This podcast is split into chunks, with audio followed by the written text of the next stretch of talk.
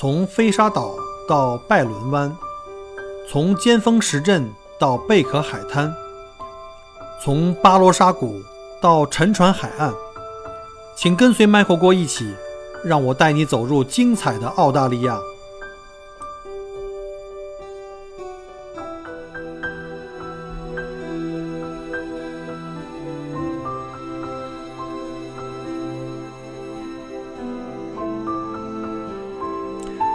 大家好，欢迎再次收听麦克郭聊澳洲。现在是二零二零的二零二零年的九月十号，教师节啊！利用这个时间呢，跟所有的老师们啊，在听友里面，我们的老师们呢，祝各位教师节快乐啊！今天呢，也是澳大利亚另外一个节日啊，一个非常呃小众的节日，叫 Are You OK Day，就是你好吗？这是一个什么样的节日呢？哈，我也是刚刚查到的，这是一个专门关注心理健康啊、防止自杀倾向的一个节日，就是来关注更多的人的一些心理的一些情况。尤其在疫情期间啊，我相信很多人可能会有，呃，发生抑郁症啊。我我们知道，在澳洲有很多人因为这个去跳楼啊，或或怎么怎么样的自杀的这种倾向。所以今年的这个 Are You OK Day 呢，也是特别有意义的一年啊。那除了这个教师节之外，我们也多学了一个。澳洲特有的一个节日就是这个 Are You OK Day。好，今天啊，其实呢有很多话都想跟大家讲啊，因为今天已经是两百期了，呃，严格上讲，其实应该两百多期了，因为中间还有几期节目呢，因为各种原因吧，涉及敏感被下架啊，这就不讲了啊。那首先呢，首先要感谢一下大家在过去啊这两年多的时间啊，不到三年时间对小郭的这个支持啊，这么长时间一直在听我的节目。有很多人给我提呃各种各样的建议哈，对节目的对我自己的，还有就是对这个形式上面的，呃，现在呢，澳大利亚呢还是在这个疫情的这个期间啊，整体的这个情况逐渐在向好的阶段，也跟大家来汇报一下。呃，澳洲截止到今天啊，就整体的这个发现的这个病例呢是两万六千四百多例，然后呢已经恢复的啊就已经。恢复健康出院的有两万两千八百五十八例，而且呢，这个就是死亡的，呃，死亡的总数呢，到今天截止呢是七百八十一人。等会儿我们再来看一下维州啊，这个是主要还是在维州，就是在小郭所在的这个州啊，在过去的二十四小时呢，整个澳大利亚发现了九十三个新发的这个病例啊，然后现在目前来讲，整个全澳大利亚的。就是确诊病例，而且现在还就是在这个确诊状态中，就还没有恢复的，是一千九啊一千七百九十二例，然后大概就是这样子了。然后呢，跟大家再汇报一下维多利亚州，就是我们在所在的墨尔本的这个州，我们很多听友在墨尔本哈，啊，今天我们终于控制在一个比较好的范围啊，就是我们有五十一例新发，在过去二十四小时有五十例一例新发现的这个案例，呃。最近时间一直在加强测试啊，测试的结果呢，在二十四个小时，在过去二十四小时呢，是一万四千八百零五个，就是我们现在加强测试，这是一个好事，尽早发现，尽早隔离。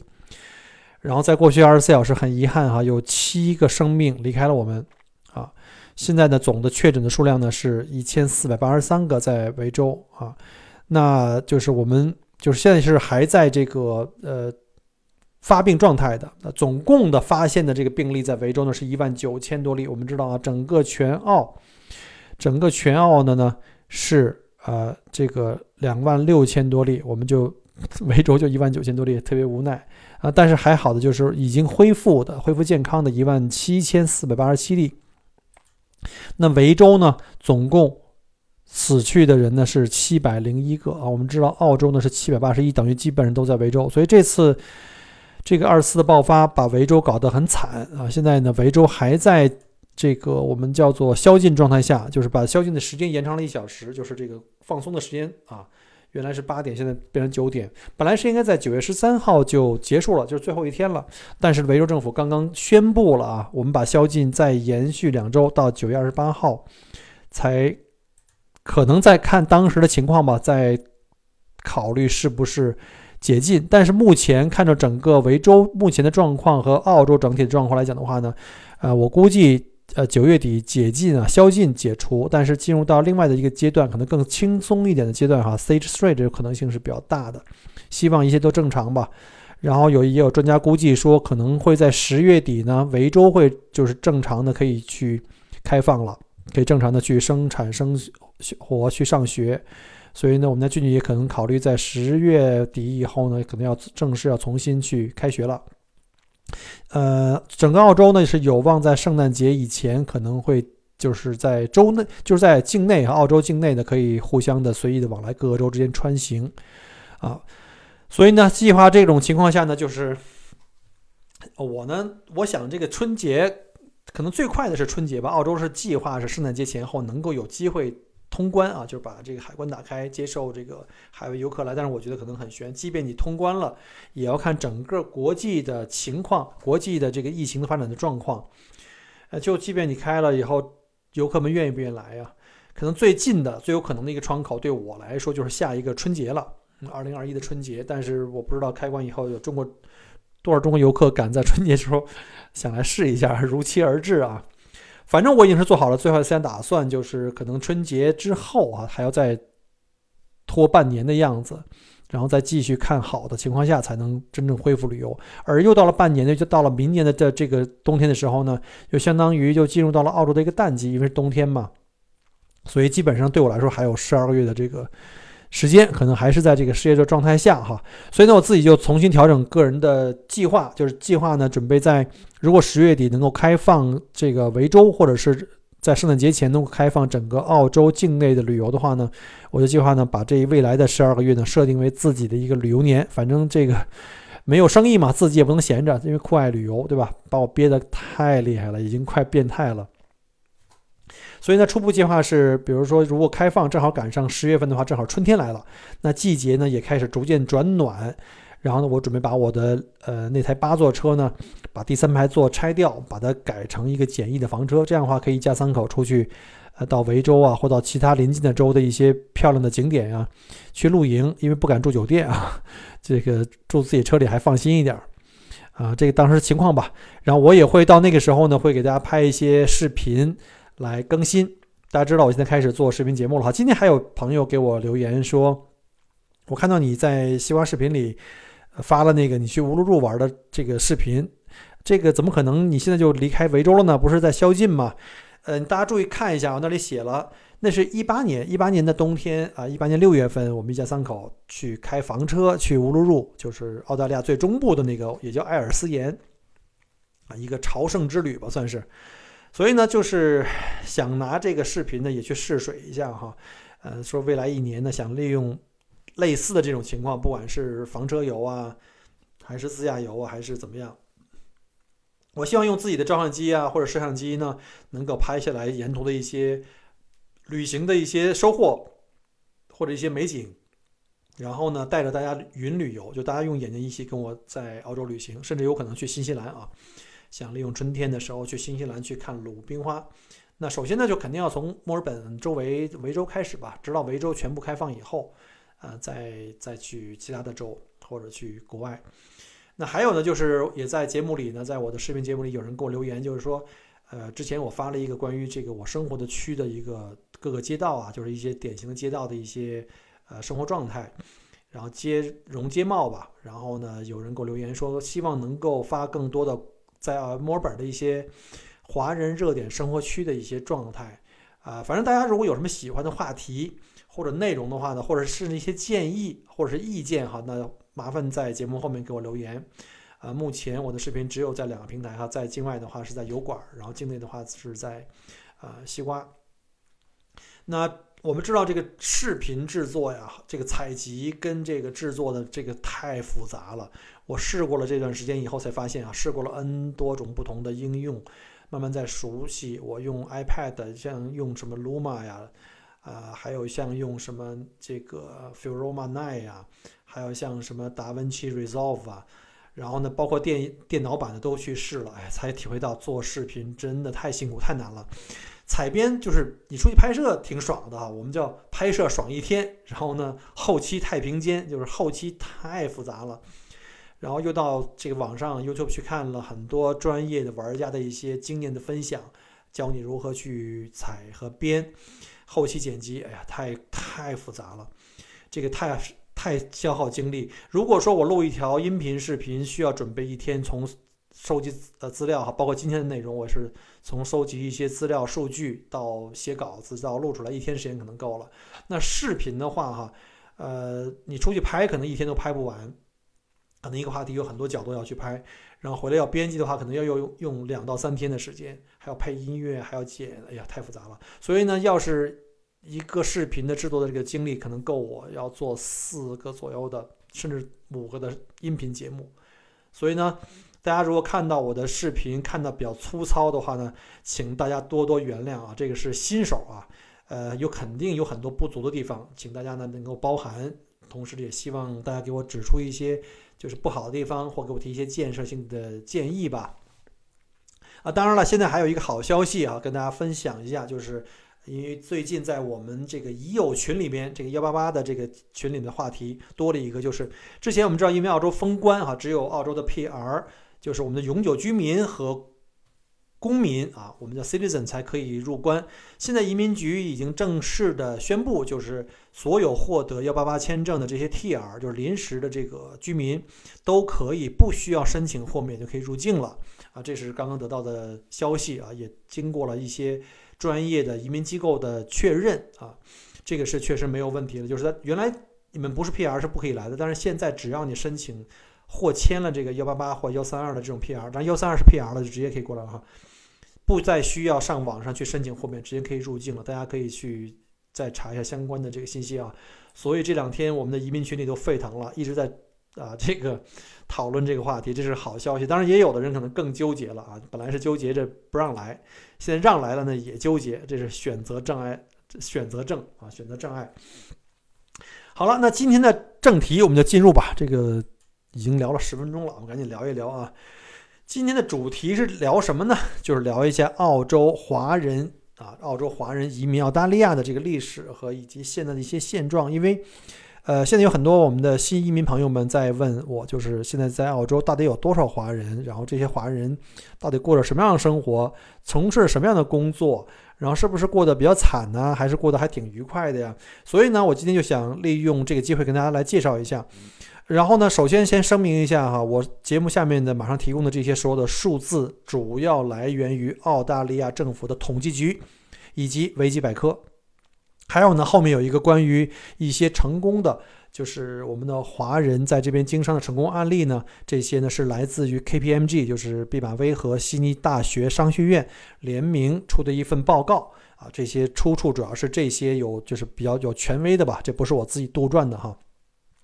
刚才讲过了，有人问我，那到底目前现在澳洲有多少华人呢？因为很多人经常说，越来越多的华人开始海外移民去美加澳新，对吧？然后呢，说现在澳洲这边呢越来越热，然后呢有大量每年有大量的中国大陆的这个移民来到澳大利亚，慢慢的呢，可能澳洲将来会成为中国的一个省啊，大有被全体华人占领的这个趋势。这个呢说起来是个笑话，但实际上呢，确实这个。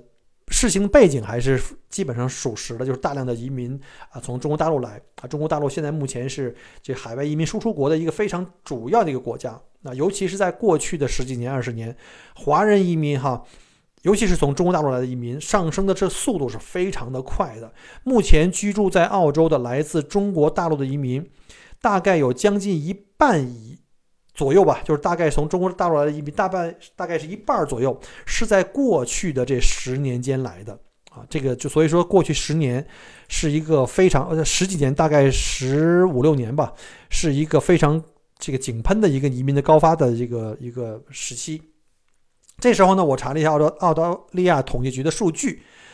二零一九年，在澳大利亚呢，一共有七百五十万的海外移民居住在澳大利亚，就是有七百五十万人是来自于海外生在海外的，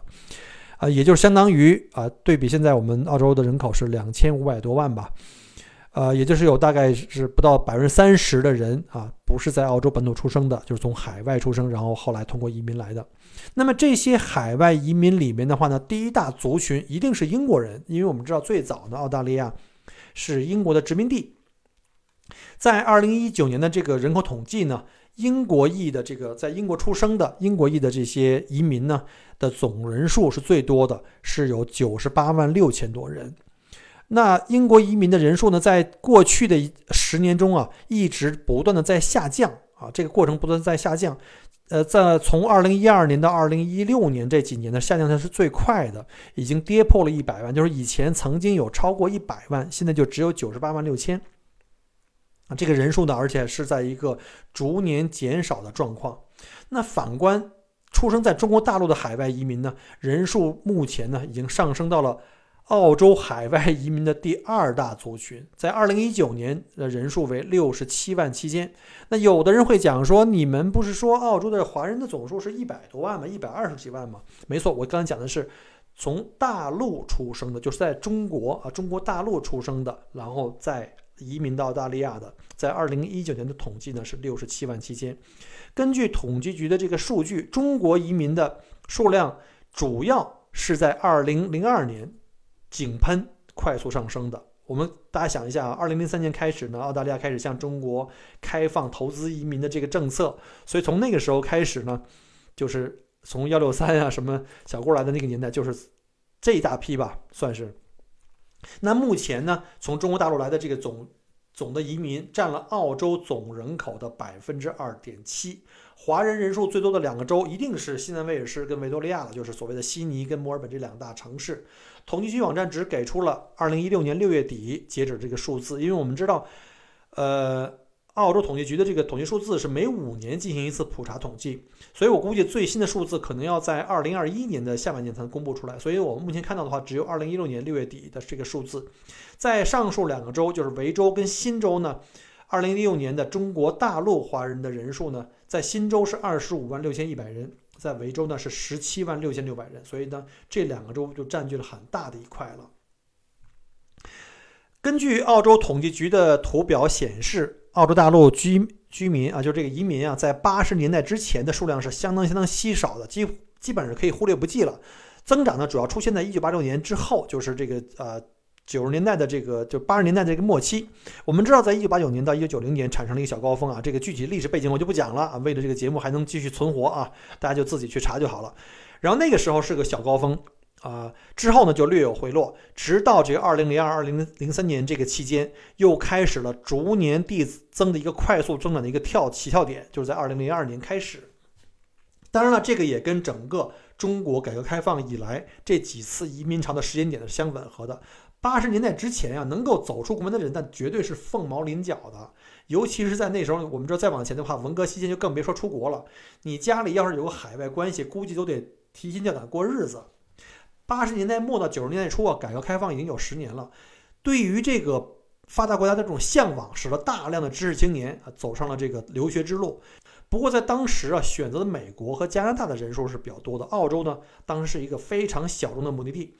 二零零二年之后呢，这波的移民潮啊，主要是中产新富阶层以及知识精英啊，他们都加入了这个移民大军啊，不光是只有这个读书啊，还有技术移民了。尤其是刚才我讲过，二零零三年澳洲推出这个幺六三投资移民签证，针对中国大陆开放，吸引了大批的中国中小企业主来到澳洲开创自己的新生活。呃，关于这些幺六三投资移民的这个经历呀，包括开生意呀，包括一些种种的一些经历吧。我在早期节目里讲过很多期了啊，大家如果感兴趣的话，可以出门左转去听一下。我这里就不再追述了，这里讲一些呃不一样的内容。那从中国最近两次的移民潮呢，可以看出来，澳洲呢中国移民的构成主要是以知识精英为主啊。最近十几年出现了部分新贵阶层，就是这些企业主啊，所谓投资移民这样的一群人的这个为主。所以呢，中国移民在澳洲的这个整个年龄分布啊，中位数才只有三十四岁，跟印度差不多啊，都只有三十四岁，非常非常年轻年轻的一个群体。因为中国移民呢是近些年来增长最快速的群体，又以留学生和技术移民这些，还有投资移民这些为主要群体，所以在整个海外移民对比中，在澳大利亚来讲是非常年轻、很有活力的和有创造力的一个族群。所以中国人在澳洲的这个影响力也会越来越大。那我们讲完大陆人的移民的这几个高潮啊，呃，这个时间点的话，我们再来看一下整体澳大利亚的华人的呃这个历史。澳大利亚华人到底从哪儿来的哈？澳大利亚华人其实包括了不仅仅有中国大陆啊，还有包括像中国香港，还有澳门、台湾、新加坡、马来西亚等等等等世界各地，还有东南亚的很多这种小国家啊。是以这些人的华人的第一代移民群体以及他们的后代构成了澳大利亚的这个华人的这个呃全部。目前的华人啊华裔群群群体在澳大利亚呢，是一个除了英国裔以外的最大的少数民族啊。呃，之后是谁呢？之后是印度，印度比我们就是仅仅少了一点点。所以之前有人说这个会不会将来澳洲变成中国的一个省？我说这个可能性也是有的啊，但是也要看了，但是也有很大可能变成印度的一个邦啊，这个这可能性是比较大的。二零一六年啊，人口普查显示为华裔呢，总人口为一百二十一万三千九百零三人啊，现在已经是二零二零年了，在过去的四年，我相信又有很多。这个华裔移民移民啊，从海外包括中国大陆啊来到澳大利亚，所以这人数一定是超了。但是在二零一六年当时的人口比例的话呢，华裔的比例是百分之五点六，现在我相信应该接近七啊。呃，我们知道啊，这个五点六是全部的华裔人口。刚才我们讲过了，中国大陆在澳洲的人口的比例是多少？是二点七，也就是说，一半的华裔是来自于中国大陆的啊。尤其是在这八十年代以后的这些新移民，大多数澳大利亚华人居住主要是在这个沿海城市这些大的这个人口城市，包括像悉尼啊、墨尔本啊、布里斯班。那我就给大家讲一下，在以下这几个城市到底有多少华人啊？华人就是也包括中国大陆，也包括其他的地区来的华人。在悉尼呢，有四十八万七千九百多人的华人，这二十一二零一六年的这个统计数据啊。占了当地人口百分之十点八，就悉尼的整体的华人比例是十点八，这很高了。那墨尔本呢是三十五万六千三百多人啊，占了整个维州啊，占了墨尔本这边的这个人口比例是百分之八点五。但是我相信，在二零二零年应该是达到了十左右，因为最新的统计数据显示的是澳大利亚的华人面孔密度最高的地方呢。呃，虽然悉尼总人数大哈，但是面面孔最多的地方是在哪儿？华人面孔最多是在墨尔本的 CBD，因为那里有大量的这个留学生啊。这两年留学生来墨尔本的非常非常多。那再有一个就是我们的第三大城市布里斯班，布里斯班的华人人口呢，二零一六年普查是九万九千五百九十三人，不到十万人，在当地的比例呢，人口比例是百分之四点七啊。所以呢，你看了一下这三大城市，就是啊，悉尼十点八，墨尔本八点五。布里斯班四点七，只是二零一六年的数字，我相信二零二零年一定是要比现在这个多的。那还有一个就是二零一六年中国呃大陆华人的人数在新州是多少呢？是二十五万六千，当然讲过了，差不多一半吧。那维州是多少？是十七万六千啊，这是中国大陆出生的这个呃在上述两个州的人口。华人移民来到澳大利亚历史呢，最早可以追溯到一八零一年。啊，一八，sorry，一八一零年，历史证据表明啊，当时的一个广州人叫麦世英啊，他是被认为最早的一个到达悉尼定居的一个华人。呃，其实这个是有一定的历史的背景啊，在我们知道，在一八五一年，澳大利亚的这个淘金热啊，就是全球第二次淘金浪潮，尤其是在这个有新金山之称的这个墨尔本的西部的巴瑞特，引来了大批的中国的矿工，当时主要就是两广福建人。截止到一八五七年。全澳大概有四万名华人矿工，华人很快就成为当时的第二大族裔，直到臭名昭著的白澳政策。我们知道，一九零一年联邦就是澳洲，澳洲成联邦了啊，这么一个独立的一个联邦的国家。它成立以后的第一项立法措施啊，就是这个臭名昭著的这个白澳政策。它其实也是在效法之前在英国、加拿大以及美国已经存在的这个类似，就是排华或者是叫做，就是这个。这个除白人以外的任何的这个种族啊，就是这个有色人种，只不过华人最多啊，所以我们叫排华的法案。那早期呢，来到澳洲呢是以广东人为主，在尤其在一八五一年到一八六零年这个淘金热期间，啊，是因为这个大量这个广东人沿海嘛也有船嘛，方便来，就来到这个澳大利亚来淘金。那时候几乎都是广东人了。澳大利亚当时的这个主要的这个华语的沟通都是广东话。第二阶段呢，基本上是在一九七零年代哈，澳大利亚接收了大批的越南跟柬埔寨难民。一九七五年，我们知道越战啊战争结束了，当时澳大利亚主动接收了一区一批从这个越南跟柬埔寨逃出来这个难民，而这些难民大部分都是华裔背景，都是华商。我们知道以前有一句话叫下南洋，当时有很多这个两广的，就是中国东南沿海啊南部沿海的这些，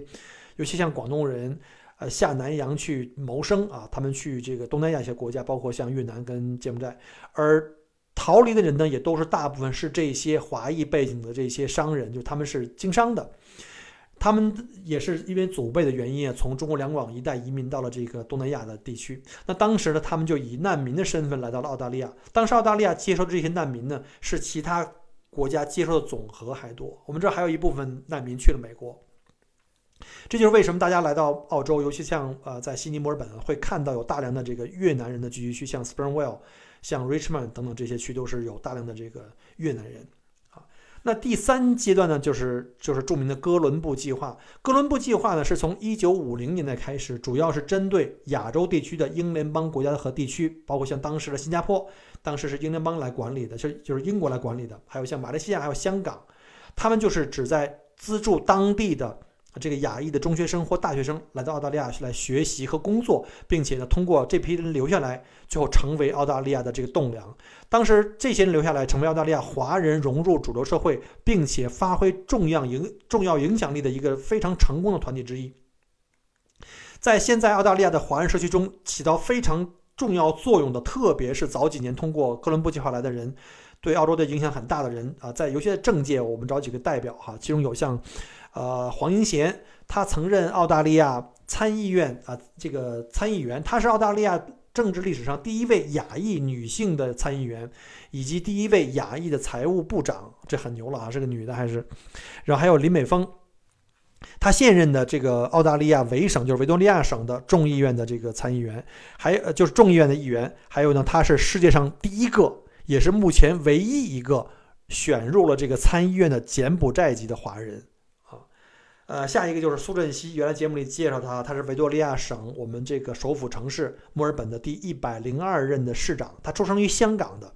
苏振熙是墨尔本史上第一位直选市长，因为以前市长都是通过这个由市议员来选出的哈。现就是第一次直选就直接选成了这个我们的这个亚裔的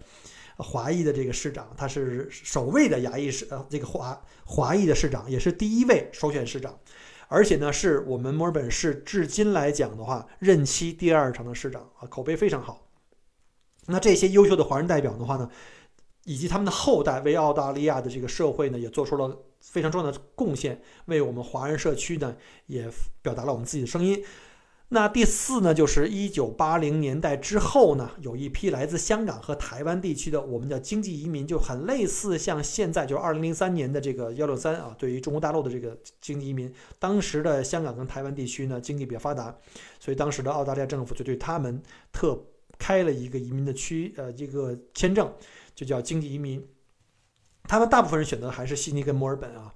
然后就是跟我们现在的幺六三幺八八基本上一样，也都是爸爸在这个两边飞啊，然后呢妈妈带着孩子在澳洲这边生活啊，就是跟我们现在状况比较接近了。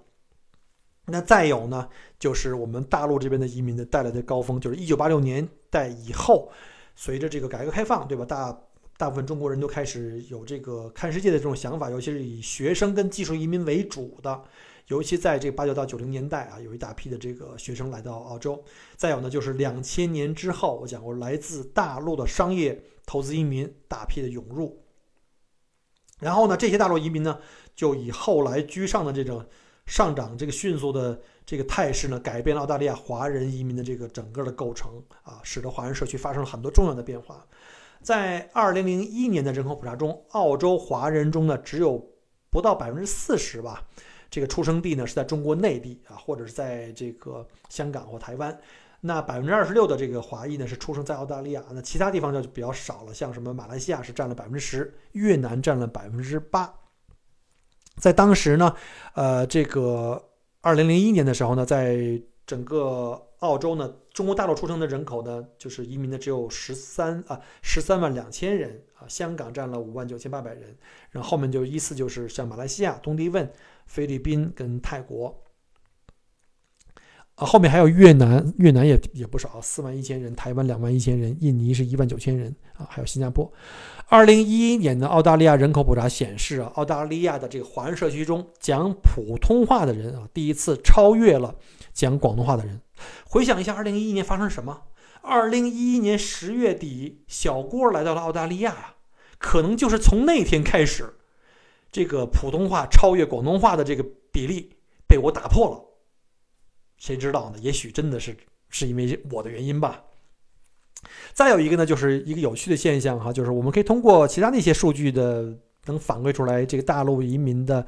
呃，这个影响力，就是从宗教信仰上，我们知道在祖国，尤其像这几年哈，就我们七零往后的也是这这样的，可能六零也是吧，因为在中国，我们的大部分都是对吧？我们都是无神论者嘛，我们都信仰的是共产主义。所以呢，当时呢，我们在二零零六年看这个数据哈，二零零六年在澳大利亚的这个无无信仰的就没有宗教信仰的人呢，华裔哈，占华裔的比例呢只有百分之三十七点八。但是到了二零一六年的这个人口统计呢，这个无宗教信仰的人呢达到了百分之五十五。那基督教呢也是从原来啊二零零六年的二十九点八降为二零一六年的百分之二十三。佛教呢从二十四降到了百分之十五。你会发现整体都在降。但是呢，无宗教信仰的人在增加，就说明我们大陆的这个移民的涌入是非常非常多的。当然了，当然有可能有人会说，我们大陆的人也不少人信佛教跟基督教。没错，我们仔细看一下这个数字啊，虽然基督教跟佛教的比例在下降，但是总人数还在上升。你看，像基督教吧，它从十八万八千人，呃，二零零六年一直到二零一六年的二十六万七千人，但是架不住分母越来越大啊，而且呢，就是无宗教信仰的这个。这个大陆移民呢会越来越多，所以这是一个数字啊，这个没有好坏，只有不同啊。我只是讲了一个这个东西，大家不要喷。下面呢，我想引用呢澳大利亚华人移民史专家，这个斯威本大学的刘路新教授啊，他这样评价我们在澳洲的华人社区，说华人社区在澳大利亚它是一个封闭的社区，是一个分裂的社区，也同时是一个漂浮不定的社区。那我们怎么理解呢？说它是封闭的社区，因为总的来说呀，华人社区与其他的不同的这个族裔的社区很少打交道，很少参加主流社会的活动，像什么义工啊、政治活动啊这种主流社会比较热衷的活动啊，我们华人社区基本上很少参与。大家可以看看周围啊，是不是这样的？然后第二呢，说为什么说我们是一个分裂的社区呢？就是虽然我们华人社区内部相对于封闭。但是内部却十分分裂，因为对于对于这个当地的这个主流媒体来说，或者主流的这个社区来说，他看到我们华人面孔都是一样的，但实际上我们又分为很多不同的来的地方，比如像中国大陆地区的社区，与台湾甚至香港甚至越南或其他东南亚国家的这种社区，华人社区是分是各自分立的啊，内部基本上是没有往来的。这个在对老外来说，他们就觉得不可理解，对他们来说都是华人嘛。啊，第三个为什么说？我们华人社区是一个漂浮不定的社区呢，因为华人社区啊，很多尤其是大陆来的移民呢，并没有在短期内解决落地生根的这个思想准备和这个这个问题，不少人还坚持着说要老了要叶落归根，要回国，特别是第一代移民，这个我特别理解，尤其上了岁数的人。所以他们这种心态似乎就决定了他们对澳洲的这种政治生活根本不关心，也很难融入主流社会，尤其是在这个语言和文化有这种差异的这种前提下，所以就很难跟主流社会有这个交流和互动。那就会我们会有一另外一个问题会讨论：那为什么这些人还要移民到澳洲来呢？我们看一下，二零一一年十月二十三日，《人民日报》刊出了新移民潮冷思考。为何要移民？移民对中国影响有多大的这个专题报道？据上述报告调查呀，富人投资移民的原因中，排名前三位的分别是：第一，方便子女教育占了百分之五十八，保障财富安全占了百分之四十三，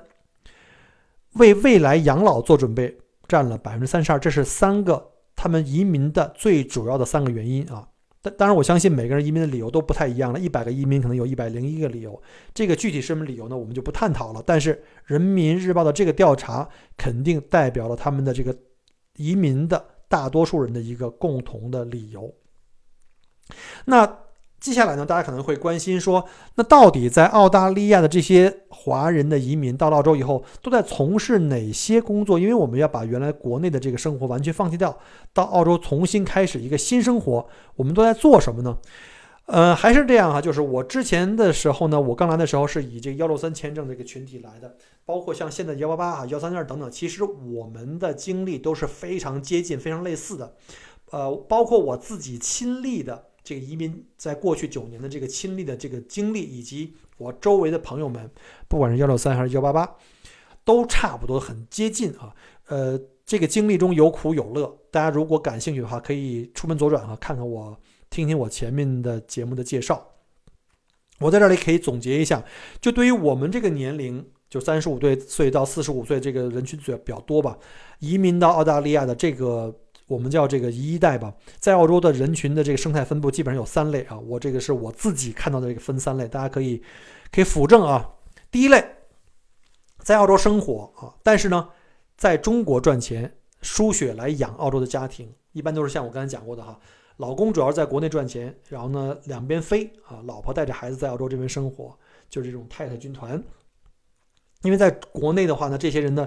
这个人脉资源还有自己的商业的这个影响力都比较大，在中国赚钱容易，这是事实啊。在澳洲赚钱并不容易，对我们这个年龄和这个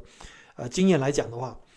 所以呢，这是其中的一种。那第二种呢，就是仍然在澳洲生活啊，多一半时间还是在澳洲生活，但是呢，还继续沿用利用自己在国内的这些人脉和我的所有的资源优势。然后呢，争取在澳洲呢复制类似类似这种商业模式啊，有很多人在中国自己从事的这个这个行业，可能在澳洲成立一个分公司，还继续做这种业务，或者是双向贸易啊，把中国东西卖到澳洲来，或者把澳洲东西卖到中国去，啊，但是呢，就是把两边资源还都利用起来，这是属于是这个两岸的桥梁，这是比较，这是这几年比较新的一种形式吧，做的人比较多，有很多人通过这个来做这个啊营业额，或者是做这个身份。但是有很多人做到一定程度以后呢，做得越来越好，就会把它一直持续下去。那再有一种的话呢，就是完全切断后路，就是基本上像我这样的啊，就带着家人把自己的在国内的任何收入都断掉了，把房子也卖光了，什么都不留了，铁了心的扎根儿在澳洲，从零开始呢，积极融入这个澳洲的这个生态圈儿啊，做的一些主要是一些在本地的一些生意，包括像实体生意。啊，服务行业包括旅游服务啊，包括酒店呀，当然还有一些是针对中国新移民的一些服务啊，包括像留学服务，包括像移民中介的服务，包括像对我们所谓这个一二代们来到澳洲以后，你为了适应本地的教学，对吧？还有这种各种辅呃啊辅导班、补习班吧，这个在这边也是一个生意的一个业态，就有很多生意是针对新移民的这个业务，也是这个在当地的这个啊华人来选择的。啊啊，因为这个语言的障碍的原因啊，还有文化差异等的这个造成的水土不服，所以很多移一代，我们叫移一代啊，就是移民的第一代，是比较难融入主流社会这个社群的。这个是确实是这样的啊。即便 Michael 觉得自己的英文还可以，但说实话呢，我又有多少意愿啊？首首先我自己是不是愿意跟周围的邻居或者是跟当地老外去联系呢？因为我这个年龄到这这个澳洲来的话，主要还是追求的是自己的生活的这个生活质量。呃，我们也知道，人到了这个年龄以后呢，一定会开始慢慢的减少自己的社交圈，对吧？开始更追求自己的这个独立的这个自由的这个生活的质量。所以呢，我们不会在主观上去融入，我又不想从政，对吧？也不想在这边搞什么大买卖去发财，就想提高自己的生活质量，仅此而已。所以呢，在主观上并没有这个意愿啊。但是呢，对我们的一二代来说，那他们的未来呢，就可能会更加容易融入澳洲社会。像比如像我的我的孩子啊，像俊俊。他的中文远比他的这个英文要差很多，当然这个我也不是我希望的了。我希望他对中国的文化也还是有这个传承，但是没办法，这是客观啊。当然我相信他们的将来在澳洲的这个呃融入可能会更加的成功一些。那作为一二代也好，或者是我们在讲一些一部分比较成功的一代，也有一些一代是很成功的啊，就不像我们这个年龄来的人。啊，所以呢，我呢又找了一些资料来跟大家来分享一些更成功的移民人群的一个一个成功案例分析吧。确实有不少华人的，就是优秀的华人呢，作为一代，在成功在澳洲呢已经融入，并且呢开始了自己的事业，包括创业的啊，包括在这个各种行业里做的非非常非常成功的，呃，职业门类也非常多，包括像政府公务员，呃，大学或中学的老师。还有像一些白领啊，各个大公司的这个专业人士，甚至还有一些做蓝领的技术工人。我们不要觉得这个蓝领好像在中国一样，我们叫什么民工这种，不是的啊。在澳洲的蓝领工人的工资分分钟都非常非常高，比那些蓝领可能还要高啊。像什么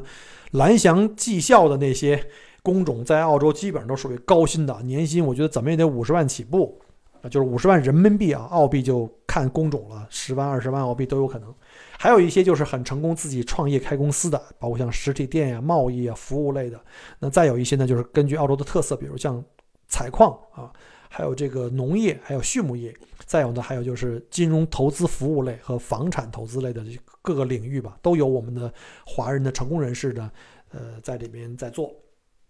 那下面呢，我就想举一个比较，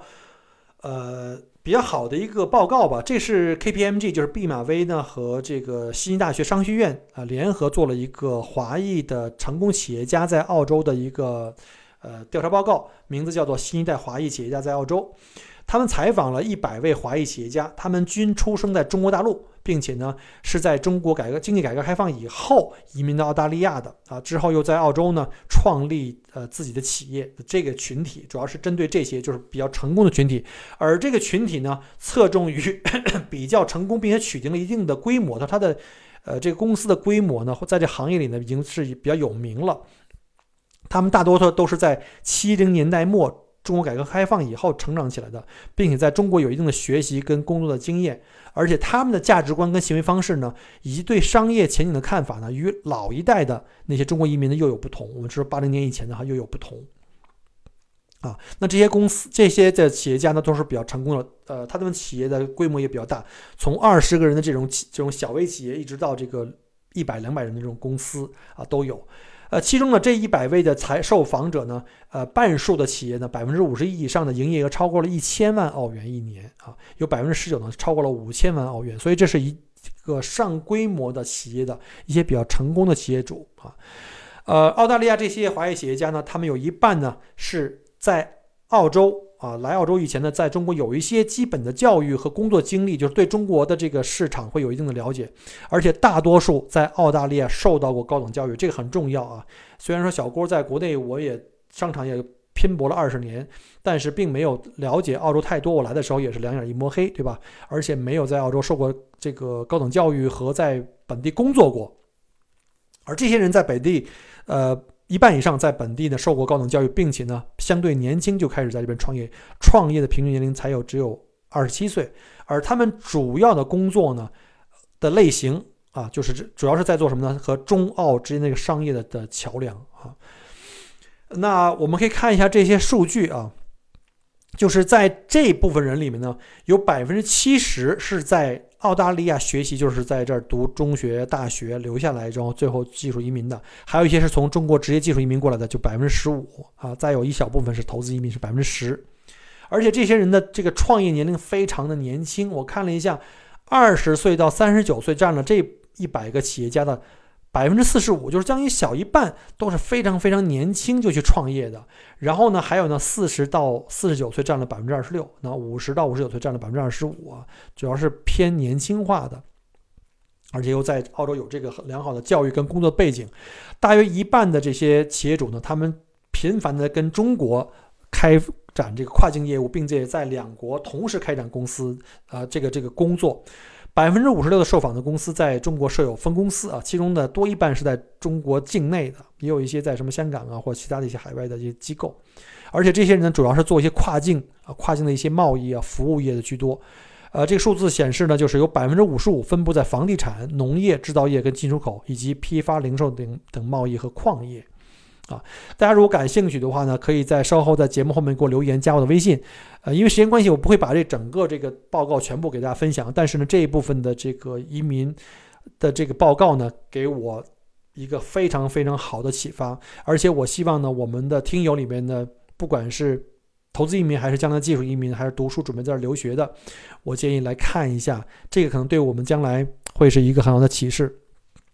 而他们的业务呢，主要就是把。澳大利亚的制造产品卖到中国去。以前最开始的时候，他们也是从中国卖产品到澳洲来，因为在他当时这些人在虽然在澳洲读书和工作，但是他们的很多的人脉，包括父母还是在祖国，对吧？他们有很多非常好的一些人脉关系和一些货源地，他们可以把中国非常好的产品啊卖到澳洲澳洲来。但是呢，在过去的几年呢，这些。业务的变化趋势呢，有一个有趣的转变，就是他们在创业初期主要是依靠中国的资源，就是说从中国往这儿卖，而现在呢，更多的是将澳大利亚产品呢和服务呢向中国出口卖给中国啊。所以呢，我们知道这个数字上可以看到，原本呢，向中国出口或者从中国进口这个呢比例是基本是一比一是持平的，但是现在已经发展成了五比一，就是对中国出口的更多啊。所以呢，这个呢是一个很可贵的一个一个一个变化，因为我们知道中国是个十四亿人的市场，是非常非常大的一个市场。而澳大利亚只有两千五百万，你把中国来的拿来的东西卖到澳洲来的话呢，人口红利是很有限的，对吧？很有限，而且有很多中国人都在做，那竞争也是非常白热化的。但反过来，如果我们把中国的澳洲产品拿回中国去卖，那中国的市场是相当相当大的。当然了，近期的这个疫情以及目前的这个中澳关系紧张呢，对于所有在澳洲的华人，这种尤其做跨境业务的，都造成了严重的影响啊。我们知道，从二零二零年的这个一月到三月期间，约有一半儿啊，百分之五十四以上的公司的营业额跟去年比啊，都下降了百分之三十，就跟中国业务业务联系的，这就算不错了啊，下降百分之三十。另外还有百分之二十七的营业额降到了百分之三十到五十之间，呃，还有呢，超过百分之十四的公司呢，遭受了严重的影响，这收入的下降了百分之五十以上。此类的公司大多集中在什么餐饮啊、酒店呀。包括像这个教育，就是这个留学生的这个业务，包括像移民中介，还有就是旅行服务业，那就是像小郭这行业，那很简单，像我就是直接啊休克了啊，关门了。不过还好呢，我这个庙比较小，而且是轻资产运作，基本上就在家待着吧。你吃饭对吧？你没有工作也是要吃饭的嘛，所以还能再撑几年。